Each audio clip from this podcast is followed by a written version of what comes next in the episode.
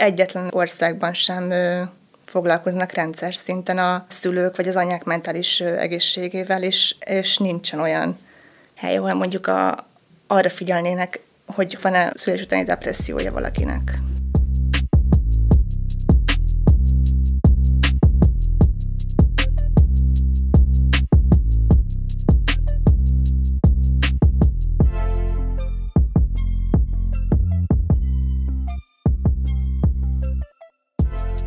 Amikor a magyar kormány minden kommunikációs és gazdasági erejével arra szeretne ösztönözni, hogy legyen minél több embernek minél több gyereke, érdemes elgondolkodni azon, hogy egyáltalán miért vállalnak az emberek gyereket, illetve mit tesz az emberekkel a gyerekvállalás. Tudományos kutatások szerint nem túl sok jót. Sőt, egyes kutatók odáig is elmerészkednek, hogyha valaki boldog akar lenni, inkább ne vállaljon gyereket. A négy négy négy podcastjának mai adásában kicsit eltávolodunk a napi politikától, és olyan dolgokról fogunk beszélgetni, mint hogy mi a boldogság, mit tesz ezzel a boldogsággal a gyermekvállalás, és mégis miért vállalnak az emberek gyereket. Én Csurgó Dénes vagyok, a mai beszélgető partnerem pedig Mészáros Juli, a négy négy négy újságírója, aki nemrég ezt a témát járta körbe egy cikkében. Szia, Juli!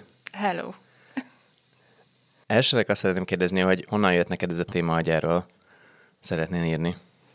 A téma az Paul Bloomtól jött, aki, aki nemrég írt egy ö, könyvet, nem csak ebben a témában, kompletten járja körbe a szenvedést, meg az élet örömeit, meg az élet értelmét, meg, meg minden, minden ilyesmit, és, ö, és ebben egy részben azt fejtegeti, hogy hogyan hat a, a boldogságunkra a gyerekvállalás. És ö, erről a témáról, hogy hogyan hat a boldogságunkra a gyerekvállalás, írt egy... Ö, cikket, ami több kutatásra is támaszkodott, és ezek a kutatások zömében azt mondták ki, hogy a borzalmasan hat a gyerekvállalás az életminőségünkre és a boldogságunkra. Nem feltétlenül friss kutatások ezek. Egy tizenöt évvel ezelőtti kutatásban ezer, közel ezer nőt kértek meg arra, hogy minden nap végén számoljanak be arról, hogy, hogy mit csináltak, és miközben azt a dolgot csinálták, azt mennyire élvezték. És arra jutottak, hogy a felmérésben résztvevő nők sokkal kevésbé élvezték a gyerekeikkel együtt töltött időt, mint mondjuk azt, amikor saját magukkal foglalkoztak, mondjuk tévét néztek, bevásároltak, ebédet főztek, bármi mást csináltak, mint ami a gyerekeikkel együtt töltött idő. És ez nyilván nem jelenti azt, hogy, hogy utálják a gyerekeiket, csak kevésbé élvezetes mondjuk a gyerekkel órákon át rajzolni, vagy gyurmázni, mint mondjuk a saját magunk dolgaival foglalkozni, és a, a saját dolgainkat intézni. Az egész cikkednek ugye egy nagyon fontos kérdése, meg egy címben is benne van a boldogság szó, de ebben a kontextusban mit jelent a boldogság, vagy ezt mennyire, mennyire fejtették ki ezek a kutatások, hogy egyáltalán mit lehet érteni ez alatt? Magát a boldogságot baromi nehéz definiálni, hogy ez, hogy ez mit jelent, de, de alapvetően ebben a helyzetben, mint, mint más élethelyzetben is, valami olyasmit jelent, tehát, hogy mennyire vagy elégedett az életeddel, hogy mennyire vagy sikeres, mennyire érzed jól magadat, mennyire, mennyire vagy kiegyensúlyozott, mennyire stabil az életed. És uh, talán arra gondoltak a kutatók ebben a kontextusban, hogy ezt a, ezt a kiegyensúlyozottságot, ezt az elégedettséget a, a gyerek az mennyire, mennyire borítja fel, mennyire, mennyire lesz más a, az életed.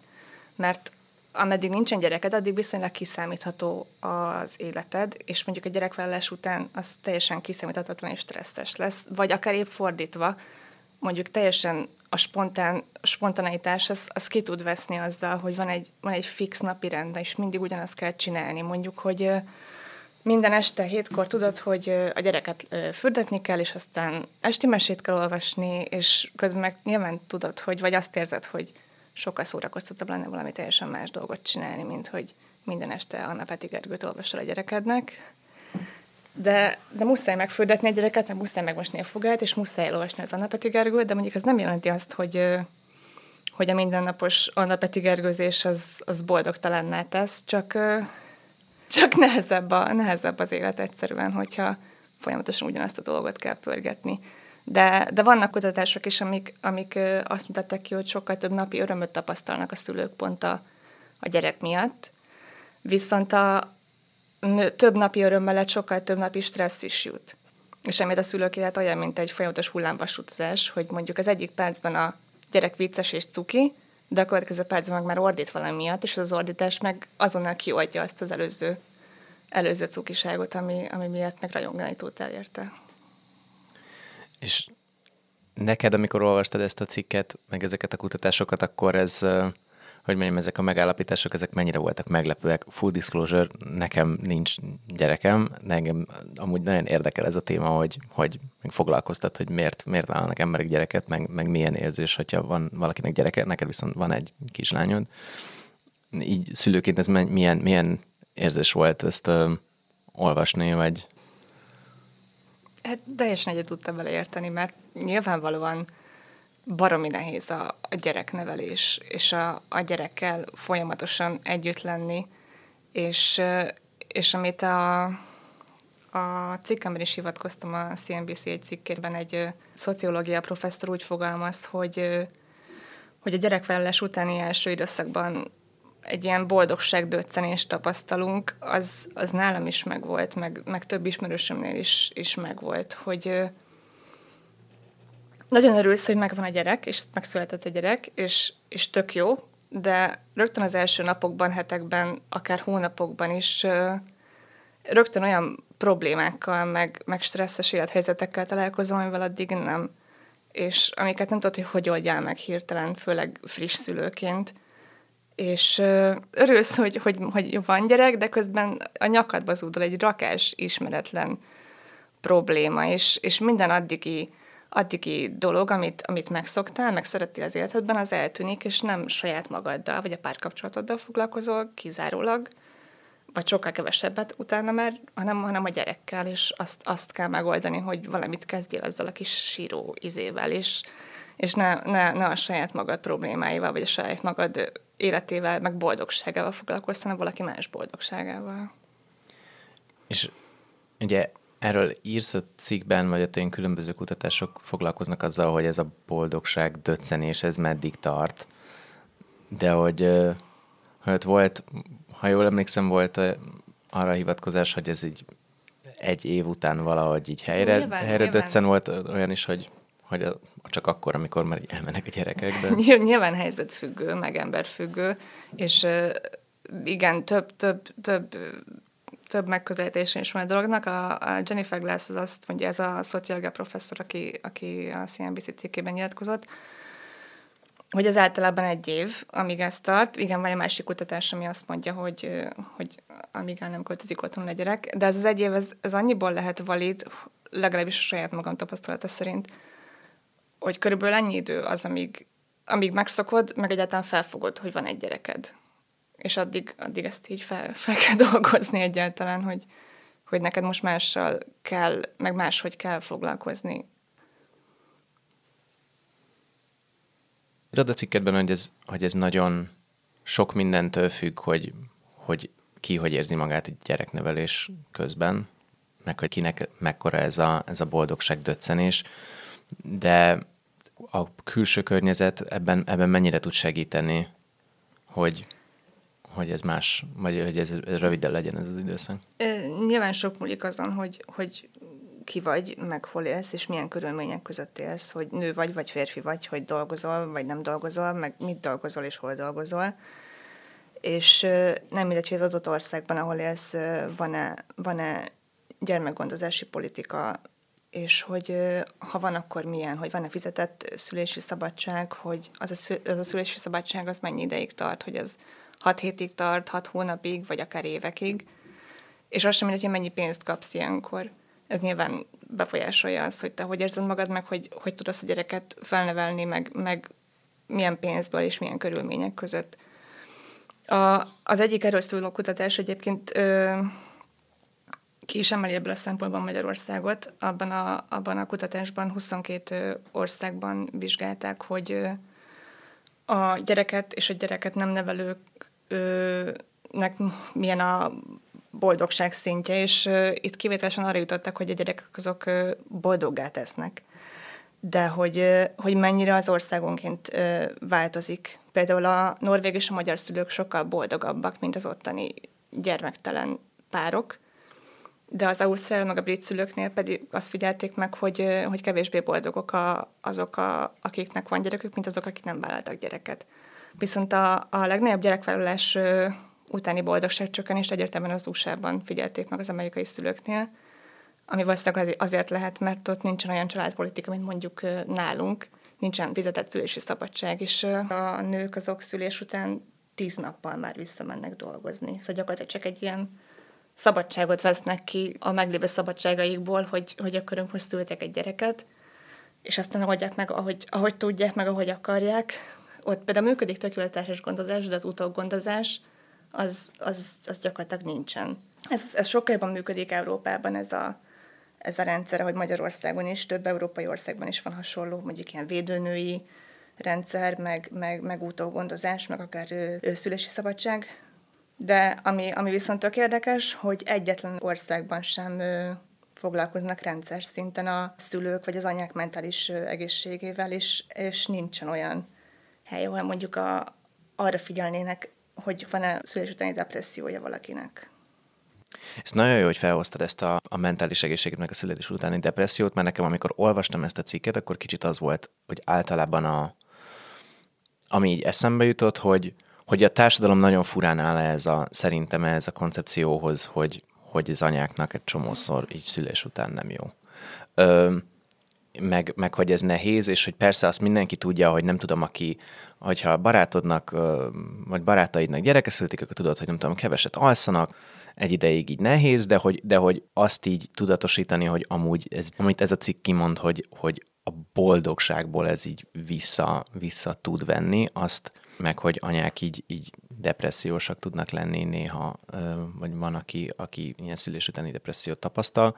Arról szerintem nagyon keveset beszélnek, és kicsit, mint hogyha ez ilyen tabu lenne. Nem tudom, hogy te erről mit gondolsz. Azt is nehezen fogadják el az emberek, hogyha, hogyha valaki tudatosan nem vállal gyereket, és, és minden ilyen úgynevezett társadalmi normától eltérő dolgot nehezen fogad be a, a, a tömeg, így azt is, hogyha mondjuk valaki képes azt kimondani, hogy ő, hogy ő szarul érzi magát szülés után, és, vagy hogyha sokszor azt érezte, hogy, hogy megbánta ezt, vagy, vagy, vagy azt érzi, hogy most teljesen elrontotta az egész életét, pedig ez valószínűleg normális, mert egy teljesen új szituációba kerülsz, egy olyan helyzetbe, ami, amivel addig nem találkoztál, és, és baromi nehéz megoldani. Mert az ember nem tudja, hogy mit vállal egy, egy gyereke. Nyilván hallja, meg látja másoktól, hogy ez nehéz, meg igen, keveset alszik, meg sokba kerül, és, és azért ezen, ezen melózni kell, de, de amíg nem tapasztalod meg a saját bőrödön, hogy, hogy milyen az, amikor totálisan felborul az addigi életed, vagy a, akár a párkapcsolatod is, főleg az első, első napokban, hetekben, de akár hónapokban is addig, addig nem tudod felfog, felfogni, hogy te mit, mit vállaltál ezzel a, ezzel a helyzettel. Nagy átlagban nyilvánvalóan a, a nő marad otthon. Nyilván vannak esetek, amikor, amikor a férfi, férfi marad otthon a gyerekkel. Viszont ami, ami, ami miatt a nő marad otthon, amiatt a nőnek lesz nehezebb is a helyzete, meg ő, ő szenvedi a legtöbb, legtöbb rosszat, és az ő boldogság szintje csökken a, a leginkább a, a gyerekvállalás után, mert nyilván a férfinak is megváltozik az élete, neki is ott kell lenni a gyerekkel, meg az anyával, meg neki is lett családja, de nagy átlagban ő ugyanúgy dolgozik tovább, ugyanúgy éli az életét, míg az anyja az nulla huszonnégy ott van a gyerekkel, és szoptatja, és pelenkázza, és eteti, és foglalkozik vele, és, és oldja meg azokat a problémákat, amikkel addig nem találkozott. Úgyhogy igen, valószínűleg sokkal, sokkal keményebb az a nőknek. És már ők, ők, ők, ők, ők hordták ki a gyereket is, a terességet is ők, ők csinálták végig. Sok esetben a teresség is lehet megterhelő, vagy akár az odavezető út is, hogyha, hogyha nehezen jött össze a gyerek.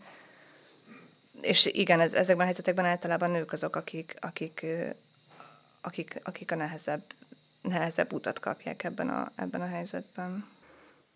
Könnyebb lenne ezen, ez a helyzet, vagy lehetne ezen segíteni, hogyha egy a társadalomban így tudatosulna ez a fajta aspektusa, és nem, nem azt várná mindenki a kisgyerekes szülőktől, hogy legyenek ettől nagyon boldogok?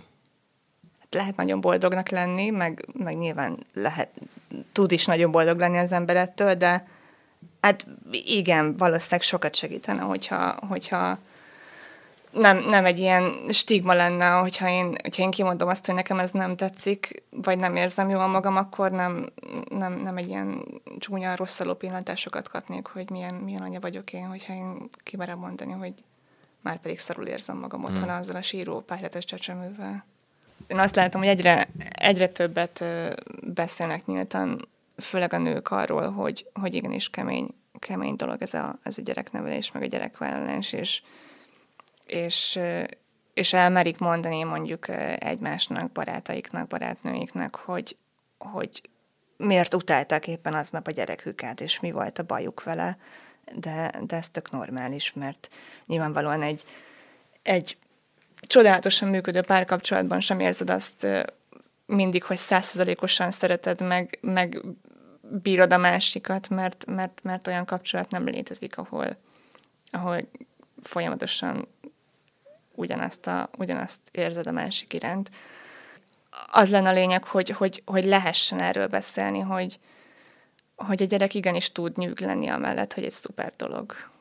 Azért is tartottam én tök fontosnak a, a cikkedet, meg hogy így beszéljünk erről, mert, mert kicsit azt érzem, hogy, hogy így a társadalom ilyen furán áll ez a kérdéshez, hogy persze így nem tudom, egy gyereket vállalni, az, az nyűg, de amúgy meg egy ilyen, egy ilyen nagyon szuper dolog, ezért szerintem egy fontos szembenézni azzal, hogy hogy ez így több, több, mint, több, mint egy, nem tudom, ilyen kis, néha nyűg meg kellemetlenség, hanem, ez, hanem ez, ez, ez egy annál súlyosabb dolog, úgymond. Megfordítva, amit mondtál, hogy ez egy szuper dolog, amiközben sokszor nyűg. Mert, mert általában azt kommunikálják a, az emberek, meg a kormány, meg mindenki, hogy gyereket kell vállalni, mert gyerekvállalás az jó, és attól minden jó lesz.